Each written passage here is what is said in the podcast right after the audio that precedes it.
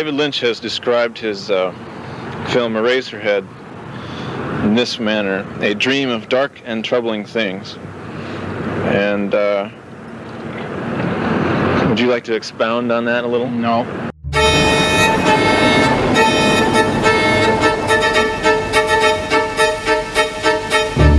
From the darkest corners of Chicago, this is the Unenthusiastic Critics Halloween Movie Marathon.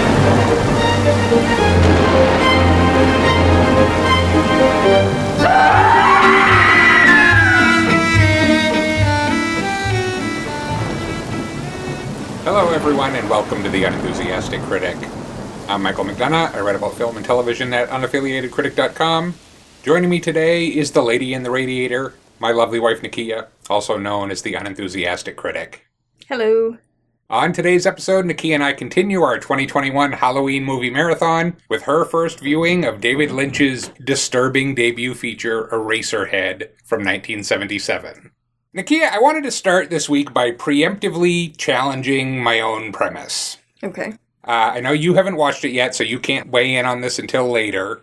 But glancing through Twitter, there seems to be a lot of disagreement about whether Eraserhead even qualifies as a horror movie. Uh, I've seen a lot of people listed as one of their favorite horror movies, a lot of people listed as a movie that, you know, fucked them up the way a good horror movie should. And then other people get pissy about that and say it's not a horror movie at all. Okay. And I've been thinking about it too because Julia de Ducournau's new movie Titane is in theaters now. I haven't seen it yet, but you and I discussed her debut feature Raw on the podcast a couple years ago. Mm-hmm. And that was another movie where she sort of pushed back against it being called a horror movie. She said, I love horror movies. I would know how to make a horror movie if I wanted to. That is not a horror movie. And so that just got me, it made me realize that through all of these many years that we've been doing these little horror marathons, I'm not sure we've ever actually defined our terms. Well, can I ask? Okay, so if she did not think Raw was a horror movie, what did she think it was? I think she, well, I think she thinks it's, she says she uses some horror tropes, I see. But she considers it a sort of mix of genres Mhm. and it's its own thing. And I think we talked about at the time that movie, it's, you know, it's a coming of age movie. Sure. It's, you know, a feminist fable. Like it's a lot of things in addition to having some parts that are pretty gross and Yeah. pretty horrifying and made people, as her new movie does, faint in the theaters and need to call paramedics. So I guess that's that's sort of my my first question is what constitutes horror? Is something that is gross, that is horrifying, that is disturbing necessarily a horror movie? Hmm. Or is it a more specific definition than that? I mean, I think that's hard because I don't know. I feel like so many films do have different elements in them, and so maybe it does come back to intent. So if the intent is about fear and scaring people and that sort of horrified reaction, then I guess yes, then that is a that's what I would consider to be a horror film. So sort of at the very base level, I think it's about intent of the director and Okay, and I should say up front, and I suspect you feel the same. I don't really care. no, Like I'm not. I. It's it's a purely academic exercise. Yeah. I don't really care how things are classified. I think classifying things is usually a, a waste of time. But I thought it would just be fun to have the conversation. sure, So I looked up a couple of different definitions how people define, and I think it's it's what you were just talking about. Um, let's see. Jason Hellerman on the site No Film School defines horror as a genre of film and television whose purpose is to create feelings of fear, dread, disgust, and terror in the audience. So, purpose, you use the word intent, so Mhm. that's the same. The primary goal is to develop an atmosphere that puts the audience on edge and scares them. Jonathan Scott on StudioBinder defines it this way Horror is a genre of storytelling intended to scare, shock, and thrill its audience. Horror can be interpreted in many different ways, but there is often a central villain, monster, or threat that is often a reflection of the fears being experienced by society at the time. As culture and fears change, so does horror. Okay, so again, we have the word intent there. Here is somewhat of an authority on the subject, Stephen King, writing in his book Danse Macabre. He says horror works on two levels. On top is the gross out level, but on another, more potent level, the work of horror really is a dance, a moving, rhythmic surge. And what it's looking for is the place where you, the viewer or the reader, live at your most primitive level. Hmm. Okay, so intent, purpose, the experience the viewer is supposed to have from it, is that like where's the demarcation between what makes something horror versus what makes it a thriller Mm-hmm. or makes it suspense? Mm-hmm. Because if we watch a thriller, we watch a suspense movie, we even like action movies, we're supposed to be caught up in it. We're supposed to feel tension. We're supposed to be worried about the protagonists. Mm-hmm. It may make us nervous. It may make us jumpy. Where you know gets the adrenaline going, but it's not considered horror, Right. right? So this is what I was trying to narrow in on: is is where's that line? I mean, well, if we take what Stephen King was saying, I think that sort of last point about tapping into sort of our basest sort of reactions and instincts, I think maybe that's where it lives is where is that place that's like deep down inside of each of us that is truly vulnerable, that is purely id, that is Uh-huh. sort of that sort of place of I mean, there's no other thing of like fear, like that tapping into human fear in all the ways that it manifests, I think is what makes it different than a standard thriller a jump scare is a jump scare. That's more about you weren't expecting something and it just like it was a no, right. Like that's that's an easy thing Right. to do. But to actually get at a deep fear that humans hold, I think that's that takes a little bit more work and a little bit more intention and thoughtfulness. And it's it's harder to do. It is harder to do, and it's when you think about it, it's really quite a remarkable artistic feat. Mm-hmm. You are sitting in your own home or in a movie theater surrounded by people. You have you know on every conscious level you have nothing to be afraid of, Right. but it can make you afraid. Yes. It can make and and maybe that's one of the lines between horror and thriller or action movie or suspense. If I watch a suspense movie, I might be worried about the characters Right. like oh i'm, I'm worried about what's going to happen to that character whereas a horror movie i think is designed to make me worried about what's going to happen to me Mm-hmm. to actually Mhm. make me afraid Yeah. Yeah. um, all right well let, let's let's talk about a few movies and see if maybe it'll help us narrow in on on what is and is not horror Okay. i would say and we'll see if you agree of the of the and these are both movies we watched for the blog alien is a horror movie aliens is not Mm-hmm. Do you have any memory of these movies? I vaguely or the difference between them? remember these films. Um, I know the first one was with the little girl. No, this, No. that's Aliens. Sorry. that's the second okay. one. The first one was not with the little girl. Uh, the second one was with the little girl and Paul Reiser in the vest. Yes, As the evil corporate dude. and I know you found the vest in and of itself because it was just a marker of evil. um, yeah. So the first one is very claustrophobic, And it's more moody. and it's more, it's yeah. slower, it's more moody, and I remember watching that movie and being scared. Yeah. Um, it's basically a haunted house on a spaceship. Yeah. The second movie, there's all the Marines with the machine guns, and there's multiple monsters, so it's like an army of the aliens that they're fighting. And it's a good movie, but it's a different genre of movie to me. That's an action movie hmm or a thriller. hmm Yeah, I can see that argument. I definitely think the first one is more traditionally in line with like what I would consider to be horror than the second. See, this is funny though too because I wonder how much of this is subjective in that we were talking a little bit last week about what does and doesn't scare me, like what movies. Right. And so I was saying like a were- the werewolf trope just doesn't really do a whole lot for me. I don't think the aliens thing does either. And maybe it's because it's harder for me to envision any scenario where that would be me. Or it's like I just wouldn't be there. And so it's it's a little bit I'm still able a space miner, not at all. a space trucker. I'm still able to sort of maintain that remove a Mhm. little bit. But having said that, I do think it is the first one is the scarier of the two, if only because of its novelty at that point hmm and because it is just a tighter story. So yeah, I agree with that. Okay. So then, then I started to think. Okay, so and I think my thought process was Aliens, James Cameron. Then I went to the Terminator. Is the Terminator a horror movie? No. It's it's got a monster, this unstoppable monster who's pursuing this person. Sure. Uh but it's like, not- why is Halloween a horror movie and Terminator is not? I don't because Halloween, you have this unstoppable force that is wholly democratic in his approach. and again, it feels more it feels closer to where we li- like it's literally where we Mhm, live it's right. in our homes it's you know and so it is this thing that will not die that is trespassing into spaces where we think we're safe Whereas with the Terminator, they're just looking for that one dude, the the, The one woman. the one right? woman, right? And then eventually her son. Like, so it's Right. like, well, that's your problem. So it's just like- I can see how that'd be really scary for you. right. Not That my doesn't problem, right? me. Except right, that then we, point. we come to find out that it's like the entire fate of the world Well, like yes. hinges on it. But Right. like to a certain extent, it's like, well, that's similarly to um, well, it follows. Like, Right. That's your deal. that's not. That's, sorry. Um, Bummer. right. Whereas with Halloween, like, that was anybody that came. Okay. Yeah.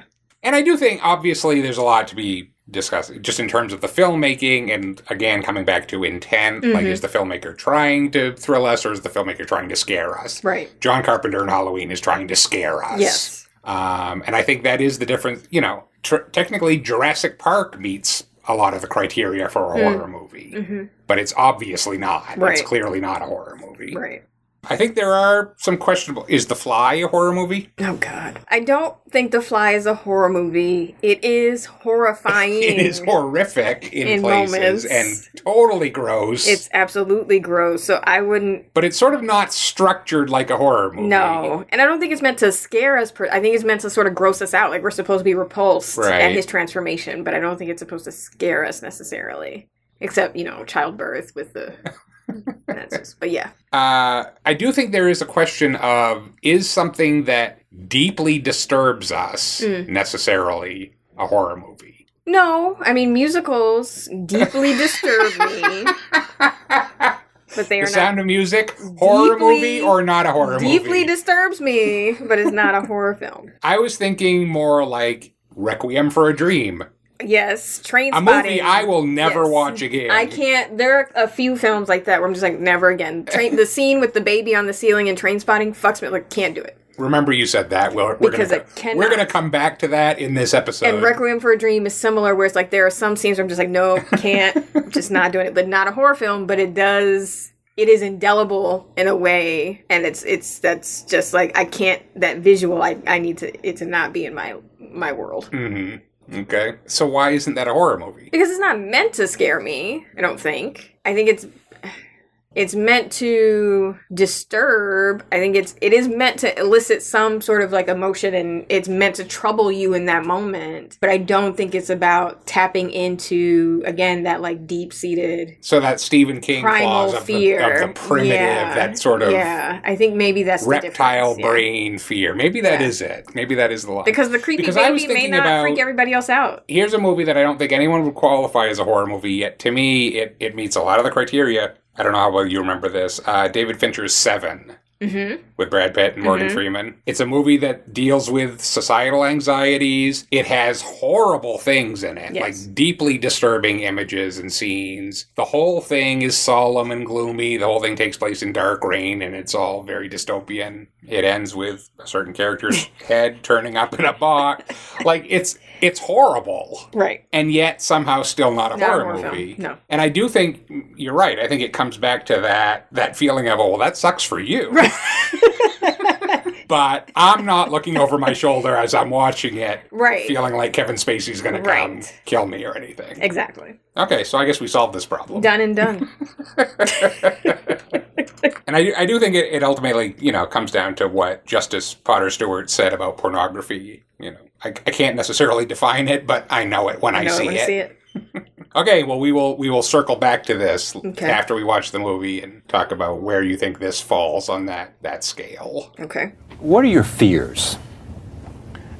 Uh, pretty much the regular, you know, fears. You've been in therapy? Uh, one one time. One time. Yeah. what happened? I mean, you just Well, decided that. I've told Oh, the story before. Oh, I, I haven't heard it. No, it's okay. Um, well, I I went in. Um, you know, I had a uh, a reason, you know, for going in, and um, then I asked them straight out, right up front, could this process that we're going to go through affect creativity? And he said, David, I have to be honest with you, it could.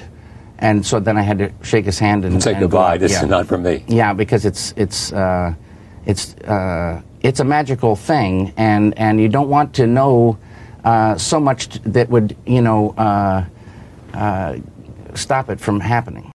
Okay, so let's talk about this movie we're going to watch today. What, if anything, do you know about Eraserhead? I don't really know anything about Eraserhead. I think my mom has seen it, so I don't know why I haven't, but it may have just been one that I was like, I, for whatever reason, I didn't do it. And it's possible because I'd seen it. I actually other- have trouble picturing your mother sitting down and watching this movie. She she's watched some David Lynch stuff. Okay. But yeah, I, I don't really know anything about it. And then every time someone says Eraserhead, I picture the dude from um with the pin pinhead. Pinhead. Yes, Okay, I'm going to tell you right now, very different movies. I would imagine.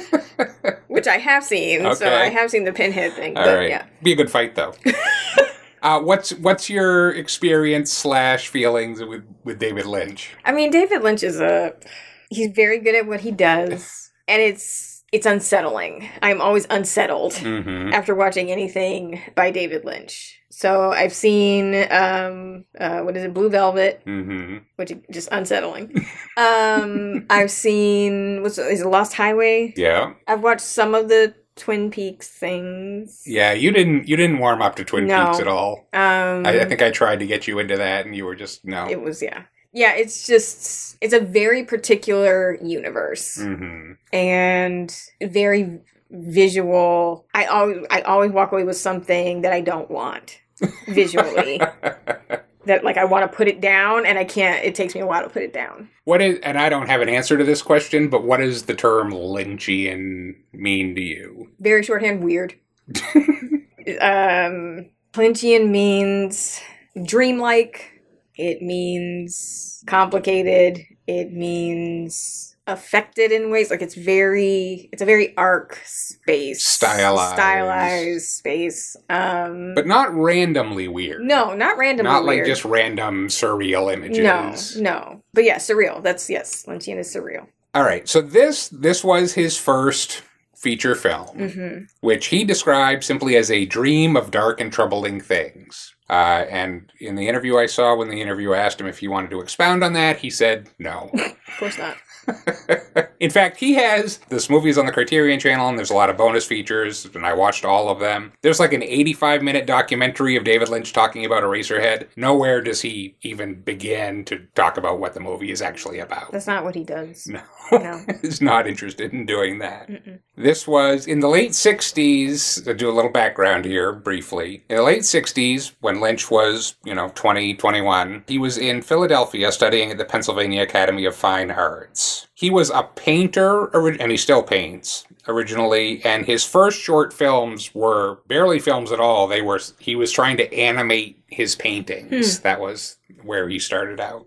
And I'm going to throw in some biographical info here just because it's, I think it's fundamental to the, the standard narrative of how people interpret this movie. He began a relationship with a fellow student, Peggy Reavey, while he was at Pennsylvania Academy of Fine Arts. Uh, she got pregnant and they got married when he was 21. And, you know, she says he was a reluctant father. We were both reluctant. like, this was not an ideal situation. Peggy gave birth the following spring to their daughter Jennifer. Jennifer was born with severely clubbed feet. Jennifer had to wear hip length casts as a baby and have multiple surgeries. And you'll see when we watch the movie why we're talking about this Yeah. because it's all that early experience of parenthood and everything is in this movie. hmm Um, and they were living in a shitty, shitty neighborhood in Philadelphia. Violent, scary. Lynch has described it as a city that's filled with fear, a decaying, violent, fearful place. And he said the biggest influence in my whole life was that city. wow You know, he said they, they had break ins, they witnessed murders in the street, like it was just sort of nightmarish. And again, I think that's all in this movie. He says this is his Philadelphia story, this movie. But his short films attracted attention. He was invited to come out to the American Film Institute's Center for Advanced Film Studies in Los Angeles, and he moved the whole family out there. Um, he was supposed to be working on another short film that was going to be called Gardenback, which was about a man with adulterous yearnings whose somehow adulterous yearnings manifest as a giant insect. As they do Again, some of this ended up in Eraserhead. That project fell apart. Lynch was going to drop out, but the dean was a big supporter of his and said, "Well, what do you really want to do?" And he he said Eraserhead. He had this idea for this movie. AFI greenlit it. I think they gave him like ten thousand dollars, and they told him he could use the campus to shoot on. And basically, he and his friends set up this little film studio right there on the campus of the AFI Center. There were these kind of stables on the campus that they took it over and made a mm-hmm. little film studio there. And then they proceeded to work on this film for the next almost five years.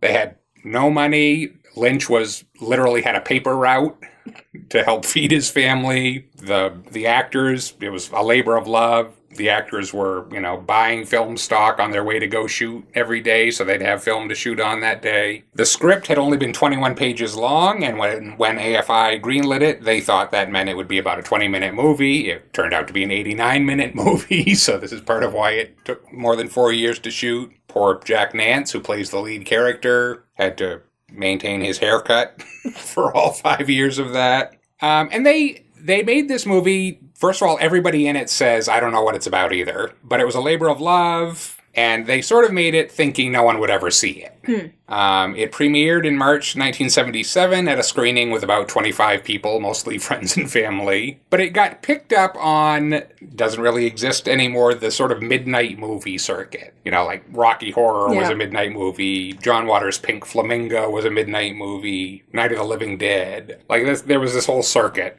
of midnight movies, these sort of cult movies. And it got picked up there, first in Los Angeles and then in San Francisco and New York, and it, it became this thing and it it made Lynch's career. Mel Brooks was producing the screen version of The Elephant Man. He saw this movie and loved it and hired David Lynch to do that. Lynch got an Academy Award nomination for Best Director for The Elephant Man, his second movie. So this was where it all started. And I don't one of the reasons I wanted to watch it with you is I honestly have not the slightest idea how you're going to react to this movie. Okay. I can see you absolutely loving it. I can see you absolutely hating it.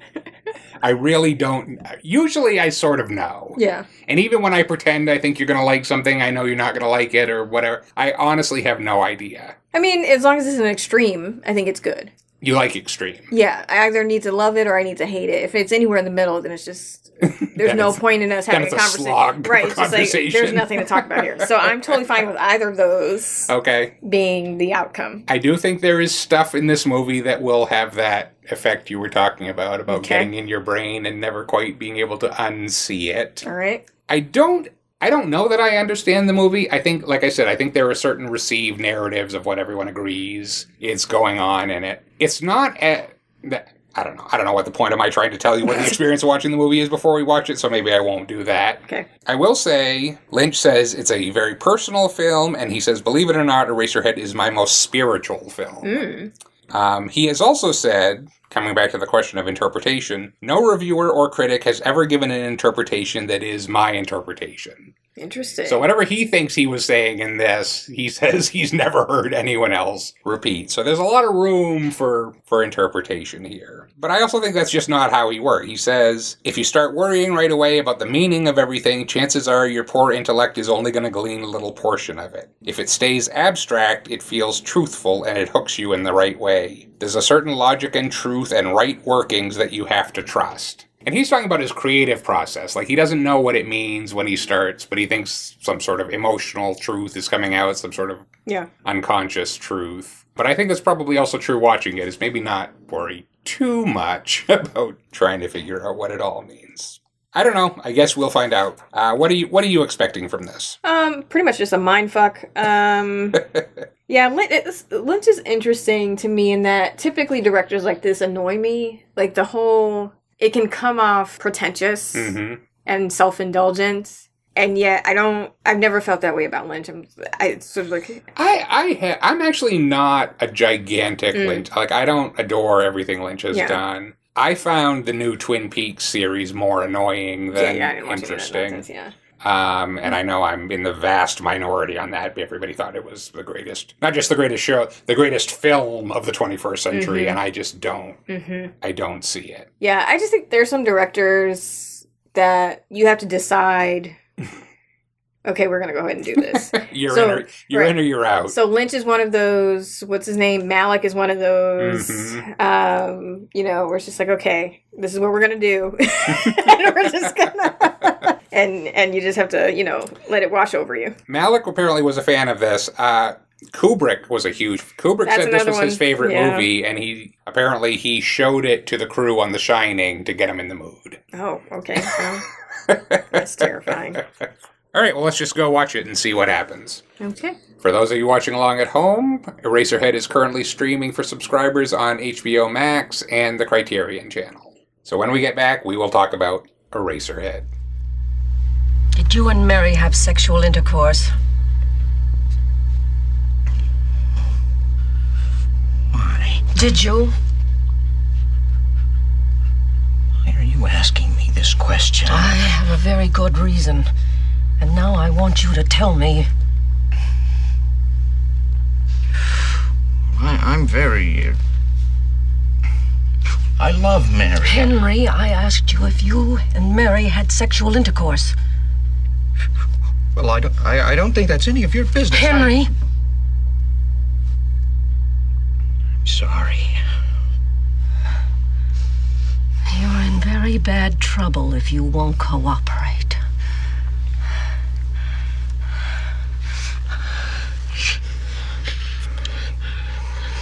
Well, uh, I. Mary?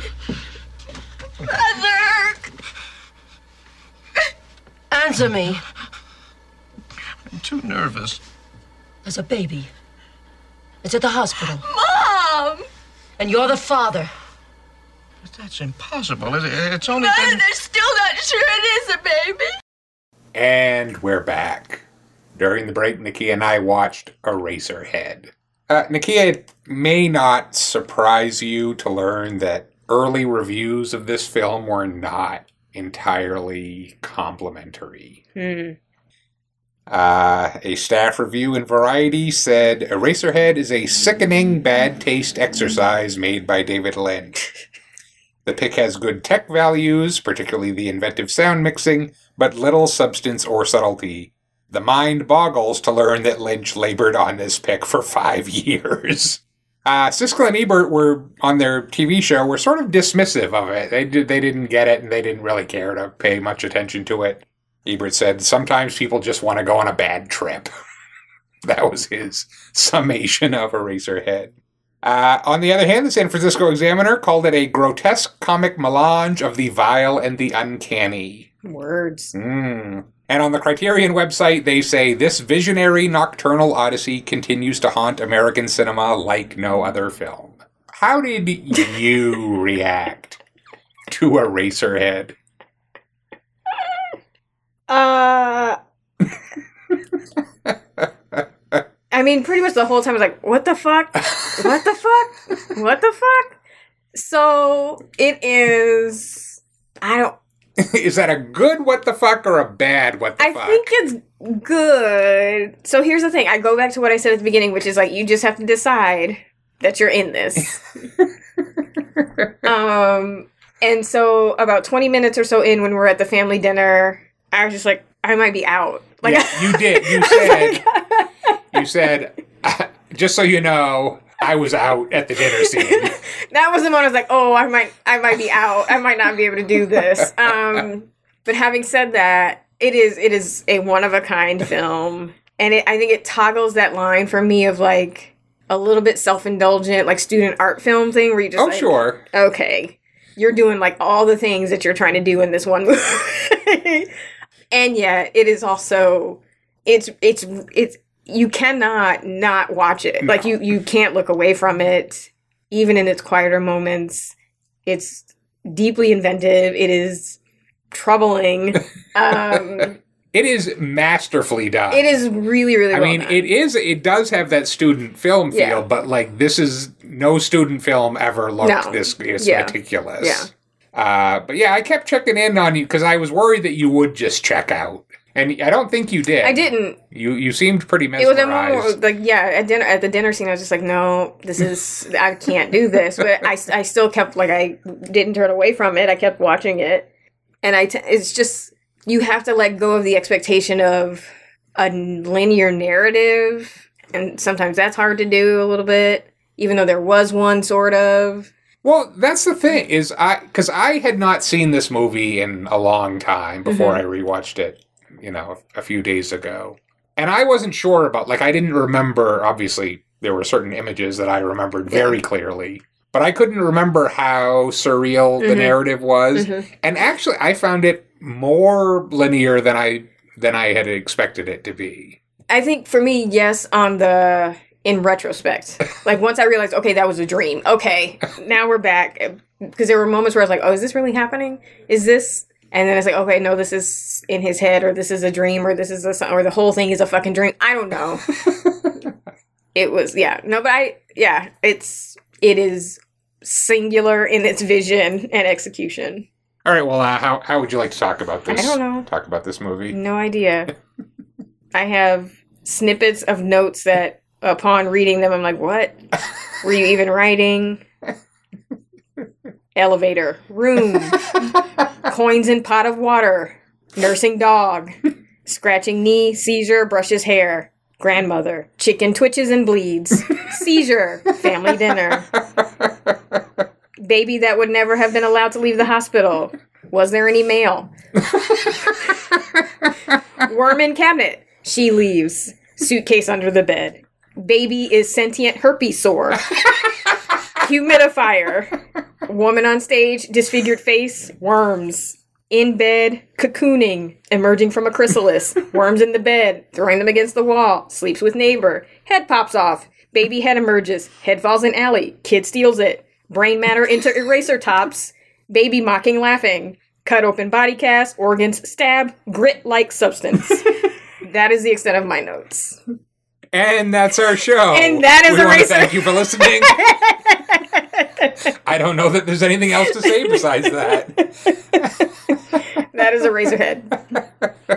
All right, well let's let's kind of approach this as we would any other movie. Okay. Kind of go through it more or less chronologically. Sure. Uh what so we open with a scene of Henry's floating head, Mhm. some sperm like the wiggle worm, Sure. sperm worms. Then we get this brief the movie opens and closes with a gentleman listed in the credits as the man in the planet, Mhm. uh, played by Jack Fisk, and he's he's working the levers. What do we what do we make of the man in the planet? Don't know. Jesus? I don't know. I think that's probably one interpretation is that he's the god figure. I think there are probably other interpretations. I think given his physical He's sort of a wretched looking dude. he's a wretched look to the point like, so he sort of looks like the baby when the baby's covered in the herpes sores. I was like, is this the grown baby that's like now controlling his life? It's yes, I don't I don't know. okay, he kind of he sets the story in motion, Sure. right? He pulls the lever, So he could be the creative urge, he could be the storytelling urge. I think he could be the sex drive, right? Cuz he sort of releases the sperm. Sure. I All of the above. yes. All of those things could absolutely make sense. Okay. Uh, and then we then we meet Henry. Mm-hmm. So talk to me about Henry, played by uh, Jack Nance. Uh, Henry is a nerdy, nervous little gentleman who works for a paper company. Is that He- he's a printer. Printer. Mhm. Which I believe is a job that Lynch had in Mm. in Philadelphia. So he lives in this little sort of rundown apartment building. In this industrial, that you had to you had to like those shots of, Yeah, this, it was- of yeah, the city yeah. and the that industrial neighborhood and Yeah. So yeah, it's a super industrial space, uh, and his apartment building is sort of dark and dank, and the elevator takes about ten seconds too long to close. I love that. And I had I had meant when when I did my little introduction to this, I had meant to use the word comic at some point because I think this is a there are funny, funny moments. There are funny moments. as yes. disturbing as dark Yes. and disturbing as it is i also think it's a just i don't know what's past being a pitch black comedy but it's But yeah, so we um, follow him home, and I don't even know how to describe his apartment. I don't know what the stuff growing there's like everywhere is. mold stuff like mossy growing. mold stuff growing all over the place. It doesn't seem to bother him. He's got a plant on his bedside table, Yeah. but it's not in a pot or No, anything. it's just a pile like of mound dirt of dirt with a tree coming out, He's sticking out of it. and the radiator is pushing out way too much steam. And again, he has a pot full of water and coins in the pot of In, water. in the drawer of the bureau. which I'm confused. I've never explained. Don't know why that is. Um, but yeah, it's he's a he's an interesting character. But I think, I mean, this, it's almost a silent movie. There's Yes. really not a lot of dialogue in this, and it could have easily been a silent movie. Mm-hmm. But I think Nance is actually very good. Yes. His physicality, that, like, we do know who this guy is, and I think it's 20 minutes before he says a word. Mm-hmm. Yeah. But just his body language. Well, and that shock of hair. Yeah. Yeah. It always looks like he's being like electrocuted. like it's just he's very. Yeah, it's an But he's very timid. He jumps at things. He's, you know, he's very scared. Like, as he walks through that Yeah. Mhm. industrial cityscape. He's a little jumpy and a little closed in on himself. Yeah. He's- yeah, it's very good. And then he gets a message from his beautiful Mhm. neighbor next door, who I believe is credited as "beautiful girl next door" or Why something as that. anything else? Mhm. Yes. Uh, that he's invited to dinner at, at Mary's house, Right. Was there a tear in his eye at that moment? possibly. I felt like there was a tear. Then I was like, "Why is he crying?" So then that's the like the dialogue between characters. Just as long as it took the elevator doors to close, it takes that long for people to like speak and then respond and to what was just said. other. Well, this is strange. And Yeah, she tells him that, and then like thirty seconds go by, and then he says, "Thank Well, you thank very you much." for telling me. It's like, Yeah. all right. So, yes, he's been invited to have dinner with Mary and her family. And this is where you talk about linear narrative and logic and everything, and then there being, you know, emotional truth Mhm. below that. I, I feel like I've been to this dinner. Oh, we've all been to this I dinner. fe- I feel like I've gone home with, with girlfriends and met their families, and I've I've been to this dinner. hmm hmm Is, was this what it was like meeting my family for the first I, time? I wasn't going to say that. I didn't say that. wow. Never said that. Other other girlfriends, Yeah. old girlfriends. Did my mom lick your face at some point and I didn't know? You didn't know? You didn't tell me. Yeah, that was weird. Um, pretty much from word go, it's clear that he and Mary have been dating, but she's been gone for a while. And so this invite to dinner came a little bit out of the blue for Henry. And then he enters, and the mother is weird and immediately hostile and strange. And there's a dog that's nursing like 50 fucking Like, way puppies. way too way many too many fucking puppies. There's no way you have that many teats. and it's loud. Like it's It is, loud. And we hear the sound before we see the dog and the puppies. It's like, what the fuck is that sound? It's one of those things that no one is acknowledging, and you're just like, "Is okay," and that, and that's how it feels to be like a guest in someone's home, something that mm-hmm. they're totally fine with. You're just like, nobody's talking about the fuck. There's a hundred puppies on that damn dog nursing. Okay, Grandma in the kitchen. not moving, totally catatonic. But somehow you want her to mix the salad. It's very important that you help her to mix the salad, and then you just put a cigarette in her mouth and leave her. She's definitely gonna catch on fire at some point. I tell you what that reminded me of, and I don't know if it was intentional. Is do you remember at the end of uh, Texas Chainsaw Massacre? Barely. You know, there's the the Mhm. terrible family that has Yes. been killing all these people, and there's the the patriarch of that family is an almost catatonic old man, and they put the hammer in his hand and they try to help Yep. him kill the girl. Yep. That's what that scene reminded But me But at least of. that's like okay, that's a worthwhile endeavor. Mixing a salad, just leave that woman I be. most people would reverse the. no, I mean that is like okay, we want you to be a part of this family ritual of murdering people. It's important. Well, we want to help Grandma No, gets to toss the no, salad. because it looked like some straight up just basic bitch ass romaine with a bunch of ranch dressing on it. So we don't need to have her do that. Anyway, so she's sitting in the kitchen. Nobody ever mentions her or talks about her No. or introduces her to Henry. No, And then the father figure is just super twitchy and friendly. friendly, but to the point of making you uncomfortable. Because he immediately just overshares everything, Yeah. and you learn about his entire he's life. A, he's a plumber. He's a plumber, and his knees are bad, and he thinks the place is total gone to shit, and he doesn't have feeling in his arm, and yeah, it's a it's a weird collection of people. But they cook these little chickens, these like guinea hen. Is that what they call it? Like guinea hens? Is that the, what is it called? Yeah, there. Well, there is a yes, but I don't know that that's what these are. He says the dad says these are new. They're man-made. man-made chicken. So there's this whole thing of like this is an environment that's been poisoned by the industrial space within which like right. everything is contaminated by the fact that they live in this deeply industrial space like it's obviously corrupted his sperm um, and it's just it has physically and mentally warped people because they are in this super industrial like toxic environment which is an interesting thing hmm so maybe that's where these weird ass chickens come from. Um, but he asks Henry to cut the chicken, which you don't need to cut a chicken need- that right, you small. don't carve. You just Chicken. pick it up. And he, he has this, This like finger food. obnoxiously large knife to cut this very tiny little chicken, and then the chicken. And he's like, do, do, do I just carve it like a regular chicken? Yeah, yeah, fine.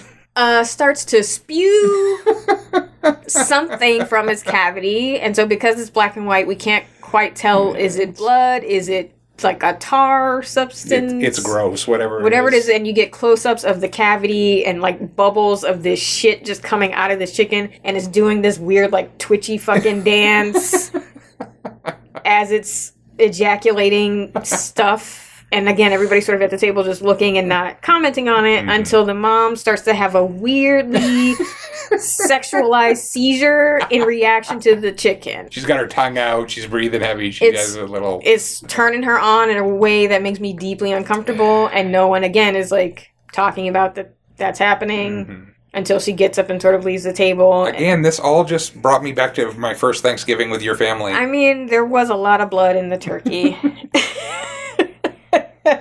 but see, my family, nothing would go uncommented. that would be the difference. They'd be like, what the fuck is going on with you?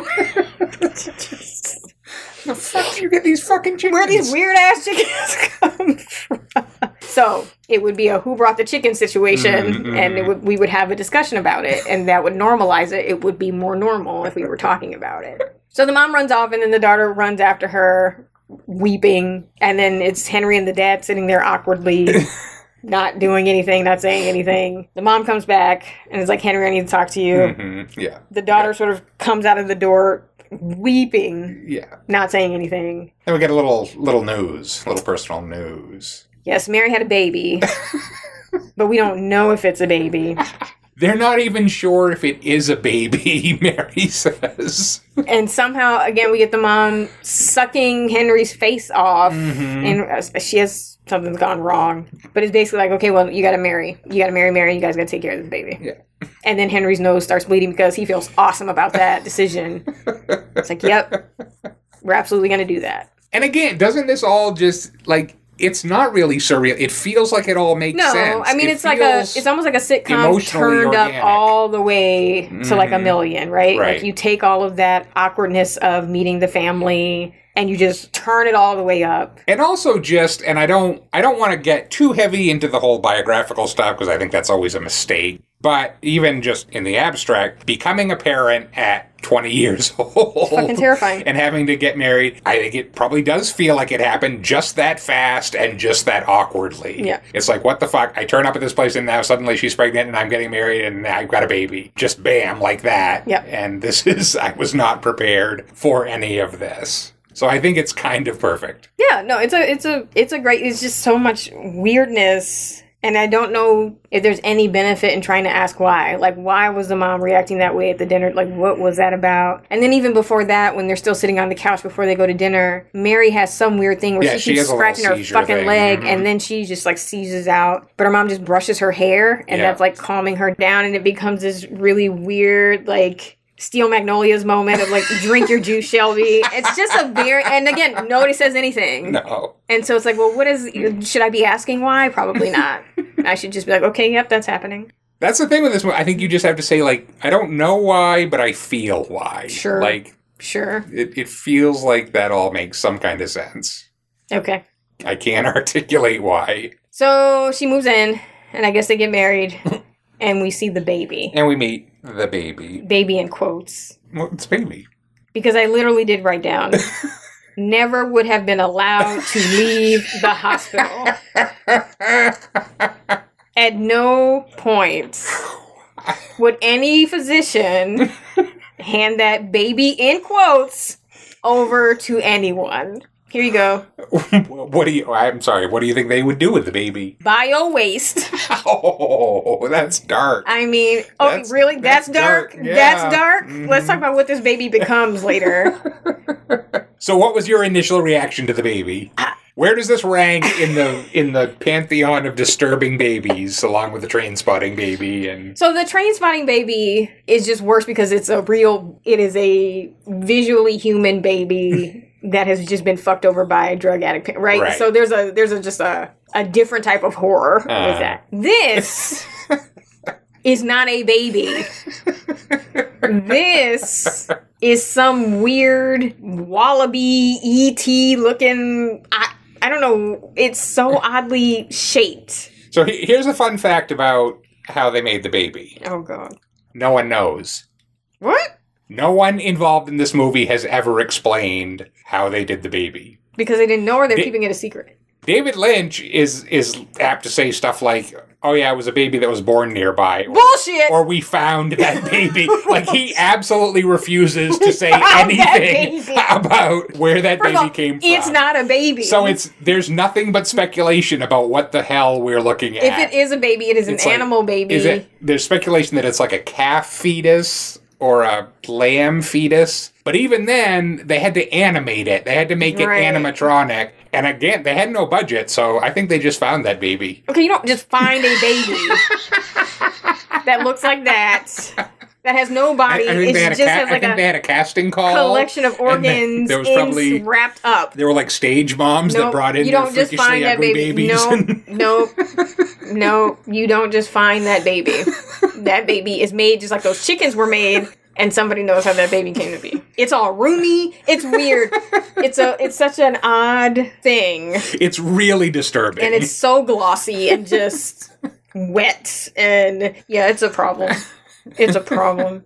but again, I feel like it. It's like, yeah, I get, I get what that means. I get what that, and I've, I think I've talked before, and I'm sure my friends get tired of me using this example, but I just remember going over to see my friends like just a couple of weeks after they had their first baby. Mm-hmm. It wasn't done yet. No, and they were like so miserable. Yeah. They were like, we hate this. We hate every second of it. It won't stop screaming. We haven't slept in weeks. We want our lives back. Yeah. That's how they were. And obviously they got over that and everything was wonderful eventually. But that's why, like, yeah, it does seem normal because, again, probably sometimes feels like that. Like, what is this thing? This squalling, wet, disgusting thing that won't stop screaming? This is where we say we do not have children. And you're feeling good about that decision today, aren't you? This is actually any sort of abstinence oh no, education. absolutely. Show them this. This is contraception in Just show them cinematic be like, oh, form. oh hell no, hell no. And your baby's head could actually look like that. Like if it gets like, st- I think if they get like vaginal cavity, they have to pull it out. It Oh, fucking stretches the head. Like I think it, it, it, it can actually look like that, like a camel. like a like a skinned. The only difference is now doctors sort of know how to mold it sort of back together so that it looks sort of human. This one, the doctor's like, fuck it, and just. It should have see, and this is this movie does not make me a good person. Well, because I visualize her birthing this. But number one, there's no way you birth this and don't die. You absolutely die after you birth something like this. But you birth it, and then you know the like the bio waste trash cans in the Uh-huh. hospital where you just step on the thing and it goes bloop, and you just go bloop bloop like slam dunk straight in the trash, straight in the trash. There's no way you're taking that home. Ethically unsound. You, you cannot take that home. You tell the mother, oh, it was a hysterical Right? No, pregnancy. just can't. There was, no, there you did no not baby. have a baby.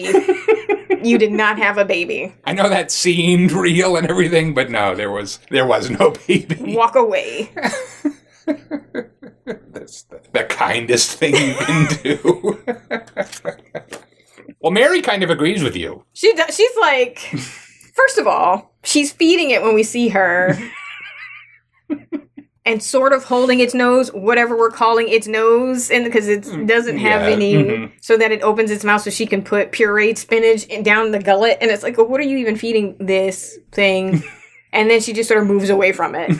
And then he comes home, so she goes back to sort of pretend that, like, oh, I've been doing this mother thing the whole time, and I'm totally into this baby. Well, we get in the mail. Fuck off. You're not asking that. No, you don't. a- In this, Was there any mail? Those questions don't exist in this world. All the questions should be existentially: What the fuck did we just do? Should we kill it? Let's just leave. These are the things we talk about. We don't talk about the mail. But yeah, she's done pretty much day one, and it's like, hey, yeah, I'm gonna go home. Good luck with the baby. And then there's just some weird shit in this movie. The whole thing with the luggage under Oh the god, I bed. love that. I love that. It's so fucking awkward and weird. So like she's packed up in the middle of the night and she's like, okay, I'm going to go back to my mom's house because I'm, not. I'm into going this." crazy. And so she kneels down at at the bottom of the bed, and all we see is her sort of just like shaking the bed up and down, and we don't, you know, don't know what's what going doing, on. and it goes on forever. so fucking long. and then she finally pulls this suitcase out from under the bed, which absolutely should not have caused any problems coming out from under that bed. It is not that big. And I'm like, bullshit. Like what? And she's staring daggers at him the whole time. And then this little ass suitcase comes out, and you're like, what? Why did you have so much trouble? Why was this such an ordeal? now it just seems like you're being a dick. I'm leaving. Like somebody leaving making all the noise while they leave just to be a dick. It's like then get the fuck out and stop banging shit down. Stop shaking the bed. It's such an odd choice. It's, it's a perfect moment. But it's something like that would have never occurred to me to have her Right, struggle yeah. with that bed. That's why we're not for 5 We're not fucking David minutes, Lynch. and then to come out with this like portfolio size suitcase, and you're just like, what? Charlotte Stewart, I think, in one of the things I watched, talked about that scene and talked about feeling like she was it was going on too long, and David Lynch was like, "No, keep going." you keep doing it. and it worked. It's perfect. But she's just like, what is happening? but again, it's like you take something that would be mundane of like the awkwardness of her leaving, you turn the volume up on it, Right. and it's like it becomes this even more just terrifying, like, what the fuck is happening? absurd moment. So yeah, then Henry, Henry is left alone to, to take to care take of the care baby. baby. In the and he he did job. get like he got the worm in the mail, so that happened. Oh yeah, was that in there somewhere? Yeah, okay. And I didn't know what the fuck We're was going have on there. come. Yeah, Yeah. That's uh He has a worm in a cabinet. somebody sends him a little piece of worm, little piece of flesh or a little I don't know what worm or fuck it is. something in a little box And he in the mail. Keeps it in a little curio and he, and he puts it away in the cabinet because he Yeah. obviously treasures it. Deeply. I don't know what that means. I don't either. I really don't. Uh, but yeah, then he's taking care of the baby, and he, you know, So we see the baby. And I guess he like feeds the baby something uh-huh. through like a syringe or something. mhm. And the baby looks fine, fine for this baby. fine, relatively speaking. And then cut to back to baby, herpes sores, just covered. He takes the baby's temperature and then he looks at the thermometer and it's normal. Like, oh, temperature is normal. When he turns back to the baby, Just pustules. And inside the mouth is it's like maggoty Just- and just. the fuck happened here? And he says, "Oh, you are sick." And then what does he do? Pulls out a humidifier. This is you were pretty quiet throughout this movie, so I couldn't really gauge. And then in that scene, you were like, "What the fuck is the humidifier gonna do?" You have an aborted camel fetus for a child who is now covered in herpes sores. You pull out a humidifier. That's like when our parents used to use Vicks VapoRub for everything. Vicks does not solve everything. Put the Vicks down. They didn't try that. Maybe that would have no, helped. no, no, Chicken soup and Vicks VapoRub cures ninety percent of the shit. no. Kill it with fire. No, no. And then it gets weird. Oh, then it gets weird. So in his radiator is some other world Uh huh. where there's a stage. He stares at the radiator like it's a television set. Yeah. Um, and yeah, there's a there's a stage in there where um, there is the character She has a name? played by Laurel Near, credited as Lady in the Radiator. Sure. Dancing oddly with some form of elephantitis or something. I don't know. It's, the face is disfigured. She has these sort of facial tumor jowly type things. things. and she's doing this like little two step back and forth across the stage. And then the sperm worms drop down from the ceiling. sky. And at first she's sort of avoiding them, and then she Right, starts she's to sort of dancing around, around them a little them, bit. and then she starts to actively like step on them and s- smash the sperm. I don't know what the fuck that means. really don't. Well, I don't know exactly either, but I can tell you this. Okay. She was not in the original script for Eraserhead. Okay. She was a late addition.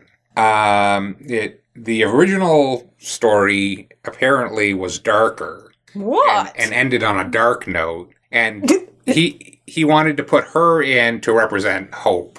How is she Hope? She's the she's the ray of light. She looks like the moon the in, that film. silent film where the rocket hits it in the eye. It's odd and unnerving. That's not Hope.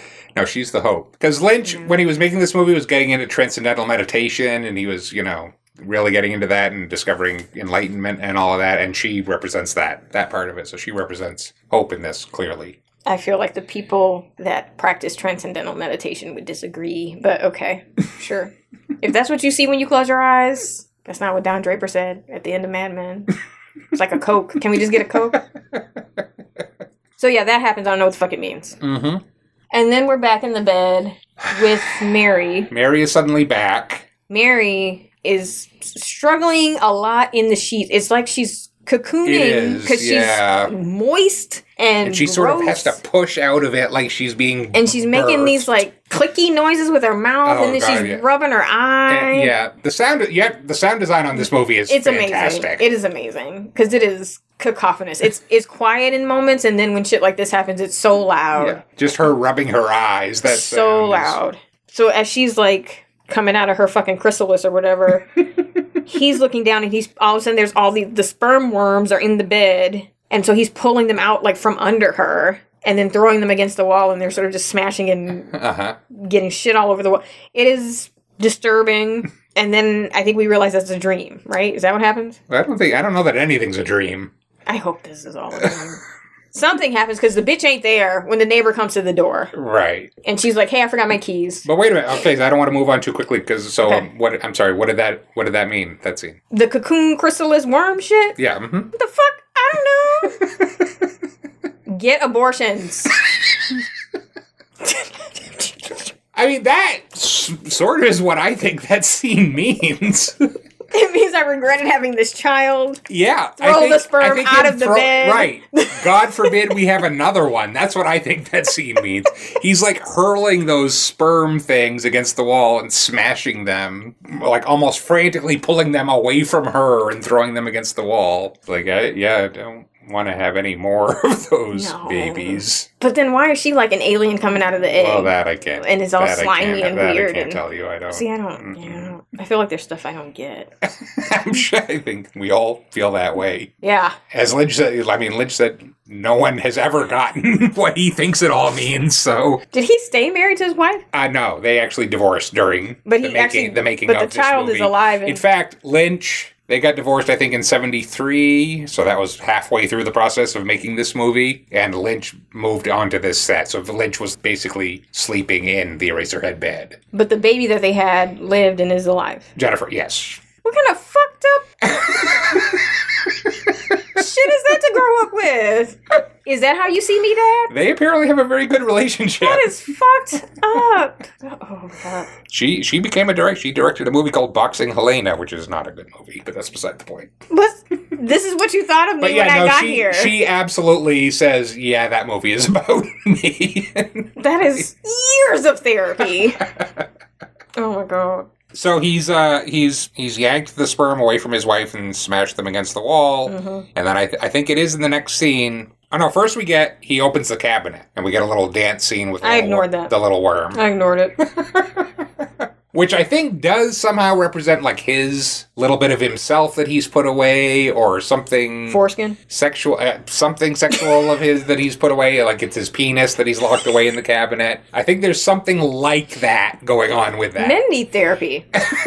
like y'all really got to talk to somebody. this is it i think this was his therapy. It therapy gets scary. That little foreskin in the cabinet, that's like Reddit and 4chan. That's, don't, mm-mm. I gotta get help. You gotta talk to somebody.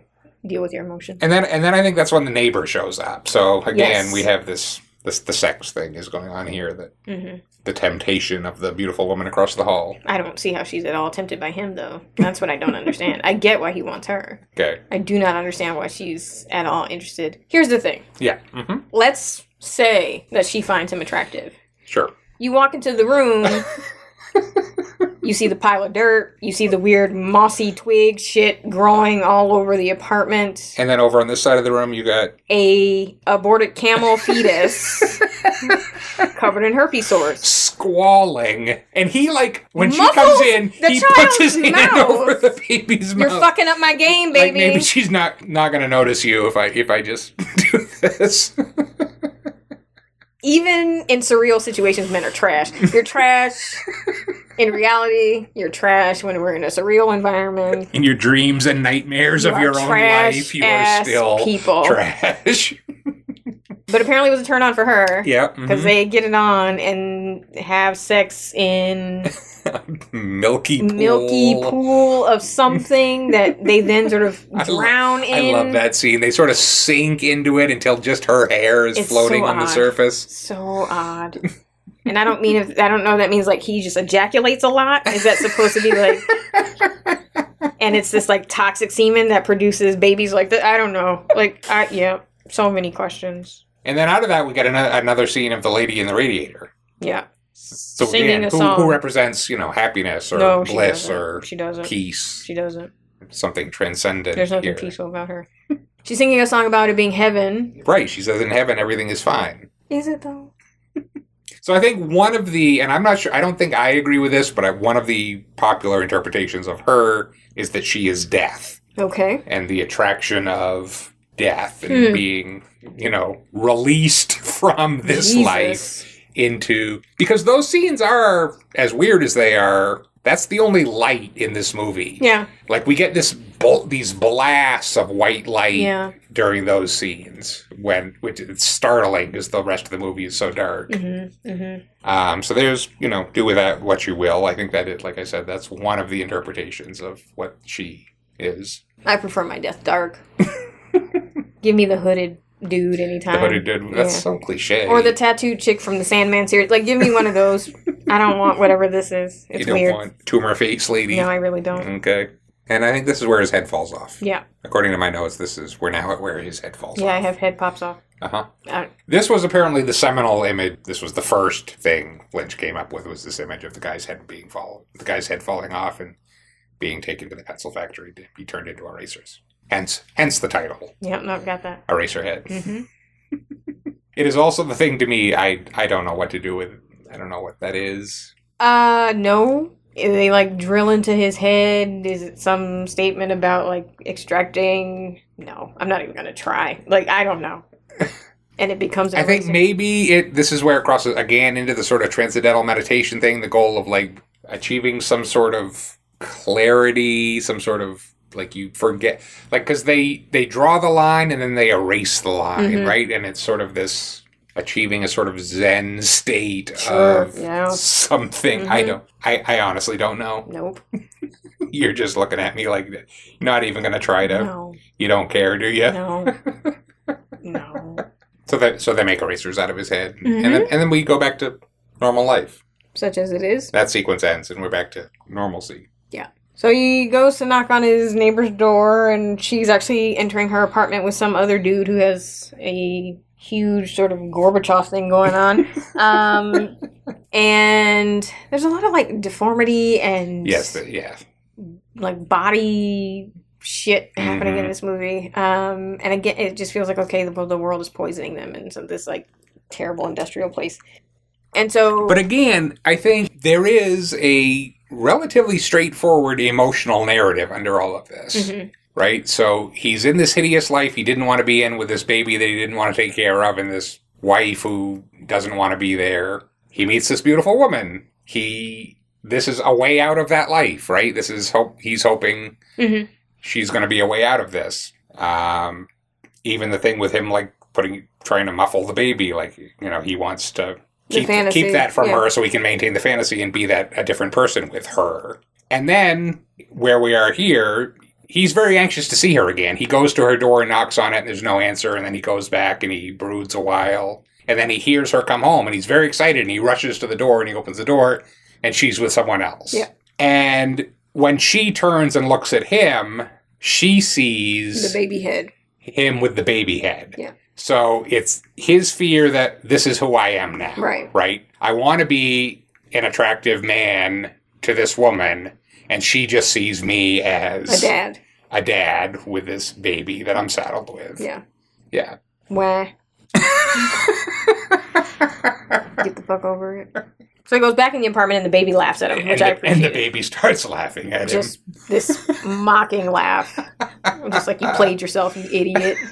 You tried to muffle my ass. And that's kind of the final straw. That's pretty much he's done with the baby. Uh huh. So he gets scissors and he cuts the baby's cast. Right, the baby has been swaddled this, This entire time. time. and he decides it's it's a little ambiguous what his intentions are here. Yes. It seems like he just wants. He's like, okay, I've, I've got to look at this baby. Yeah. Like I've never seen it unswaddled. I'm gonna look beneath the swaddling and see what I'm dealing with here. So he cuts through the bandages, Mhm. And what do we get? organs.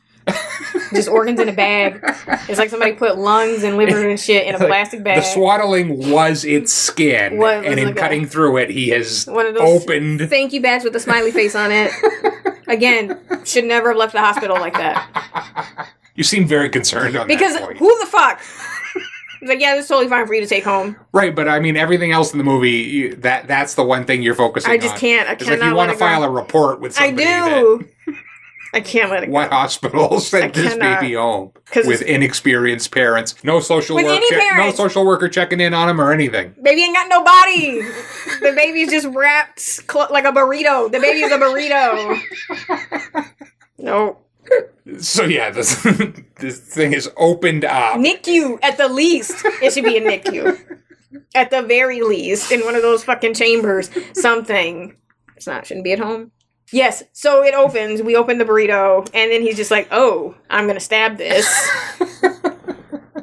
Which is, to be fair, is what you would have done day one. Day again would not have taken it home. Swoosh by always trash can, So yeah, he he stabs Yes. the, the internal organs and then of it the like baby, and there's more oozing and then it like bubbles into the. It looks like grits. Like it just oatmeal. oatmeal-y, just More stuff than would actually fit, fit in the in. baby. Like I don't know why it's doing that. Where it's coming from. It's like a chemical reaction. It just starts pouring out of the baby. and somehow its head starts to like sort of separate from the like Uh-huh. the neck gets and it becomes one of the worm sperm worm Right, things but then the head is getting growing bigger, bigger, and bigger and bigger mm-hmm. Yeah, like happens. sure that's it well, that's that's not it. that's my last note so that's at least when i decided okay we're done taking notes So the the the head is like apparently as big as the bed at Yeah. this point and sort of coming at him. And then I think we cut to uh there's a brief scene of the man on the planet Mm. fighting with the levers. Mhm. And then we have the happy ending. that he dies He's with the lady in the radiator in the white world and she goes up and embraces him and he actually he looks sort of peaceful there because he died in her arms. Well, that is one interpretation of that, yes. And that was Eraserhead. my dad would rather commit suicide than deal with having to raise me took up too much space in the room So what what what does it all mean? uh i mean Besides, don't have children. It means the same thing that, you know, all those other films meant, apparently. Mr. Mom, all of those, like, I gotta vacuum and watch the kids. The fuck? Y'all can't handle it. It's basically the same movie. You Actually, can't handle it. Mr. Mom. You can't handle it. Remember the scene in Mr. Mom when the like washing machine right, started it's like him? basically basically like, the same. You guys have a deep fear of In this paper I will. Yes, it is a problem. Jesus, get it together.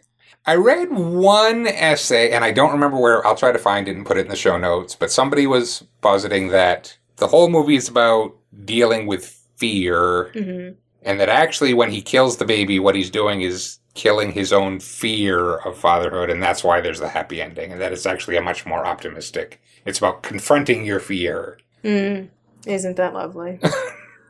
So there's a a a reading for you. Here's my read. Okay, Mary was gone for like a day, probably. we don't. Uh, we don't. It was it was definitely a day, and it happened to be the day when the baby got sick, and it fucked up his life, and he could not handle it. He still managed to cheat on her during that Still managed to cheat on her during the same day, Okay. So this is coming back to your your universal theory that while nearly trash. smothering his that his- all his movies child. are about Men, men are, are men are trash. Men are trash, and it is beautifully and artistically done. You're still trash. oh, isn't your trash beautiful? Isn't your trash symbolic? so deep. Your trash is so deep. You can't even clean up your fucking rooms. Clean that shit off the radiator. You got mold. You can't even bother to put your shit in a pot. You just got it planted on your desk, but you think you deserve the hot chick across the hall Mhm. with your tainted seed. So, uh, did, did you like this movie? I really did, actually. I actually thought you did. I thought you would. I did enjoy it. I wasn't sure. Like this could have gone the other way Oh, absolutely. hard. Absolutely. Yeah, but I I actually had a hope that you Yeah. might enjoy this no, I really movie. did. I really did like it. I think it's really well done. and it is it is oddly beautiful. It is. Like the the cinematography is fantastic, Mm-hmm. and it it does feel like there's a real story there. There's a real emotional something there. Okay, well let's circle back and close the loop. Is it a horror movie? Hmm. I mean, it's obviously a horror to men, sure. In that sense. Uh, is it a horror movie? No, because again, so like this doesn't get into like that's not my fear. Like, so it may be a horror film for you or for men who have a fear of like fatherhood and responsibility, but like that's not. Well, that I mean, that's a whole like is a movie that just because a movie is dealing with fears, does that make it a horror movie? Mm. Yeah. Or is it is it only a horror movie if it makes you immediately scared? Yeah. Like I don't know. Yeah, I wasn't scared. It didn't Um, tap into any fear. Well, if I, you know if if we were 21 years old and you were pregnant right now, I think maybe this would tap into some Hmm. some pretty immediate fears. Mm-hmm. Would it? I th- I think for both of us it might. Right, but you see how I would, you know, well, in this instance, I guess I would just leave. But uh it'd be fucking awesome. Um it's kind of a boss bitch move. Good luck, pal. Taking my suitcase. Because it's usually the reverse. so it'd just be like bounce. uh so no, I did not think it was a horror film Okay. for me. Maybe I should have saved this for like Father's Day. Mm. Be a good Father's Day movie. Yes. Yeah. Okay. Yeah, definitely. Sorry. No, it was a good choice. I think it is it's Halloween appropriate. It is, you know, Horrific images that you will retain. I mean, the baby when the baby is sick, that's some pretty It's spitting things up, Just- and it's its eyes are rolling back. in gnarly its shit there, man. That's just yeah. It's like I'm not gonna be able to like cut open a butternut squash, like things like that. Won't be able to do it for a while. I'm gonna have to take a pause for the cause on a few of my vegetables.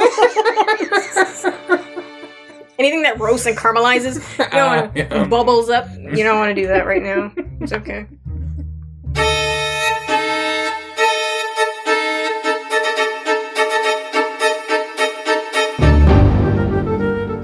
That's our show. We want to thank you for listening, and we hope you'll join us again next week as the Unenthusiastic Critics Halloween Movie Marathon continues with Philip Kaufman's Invasion of the Body Snatchers from 1978.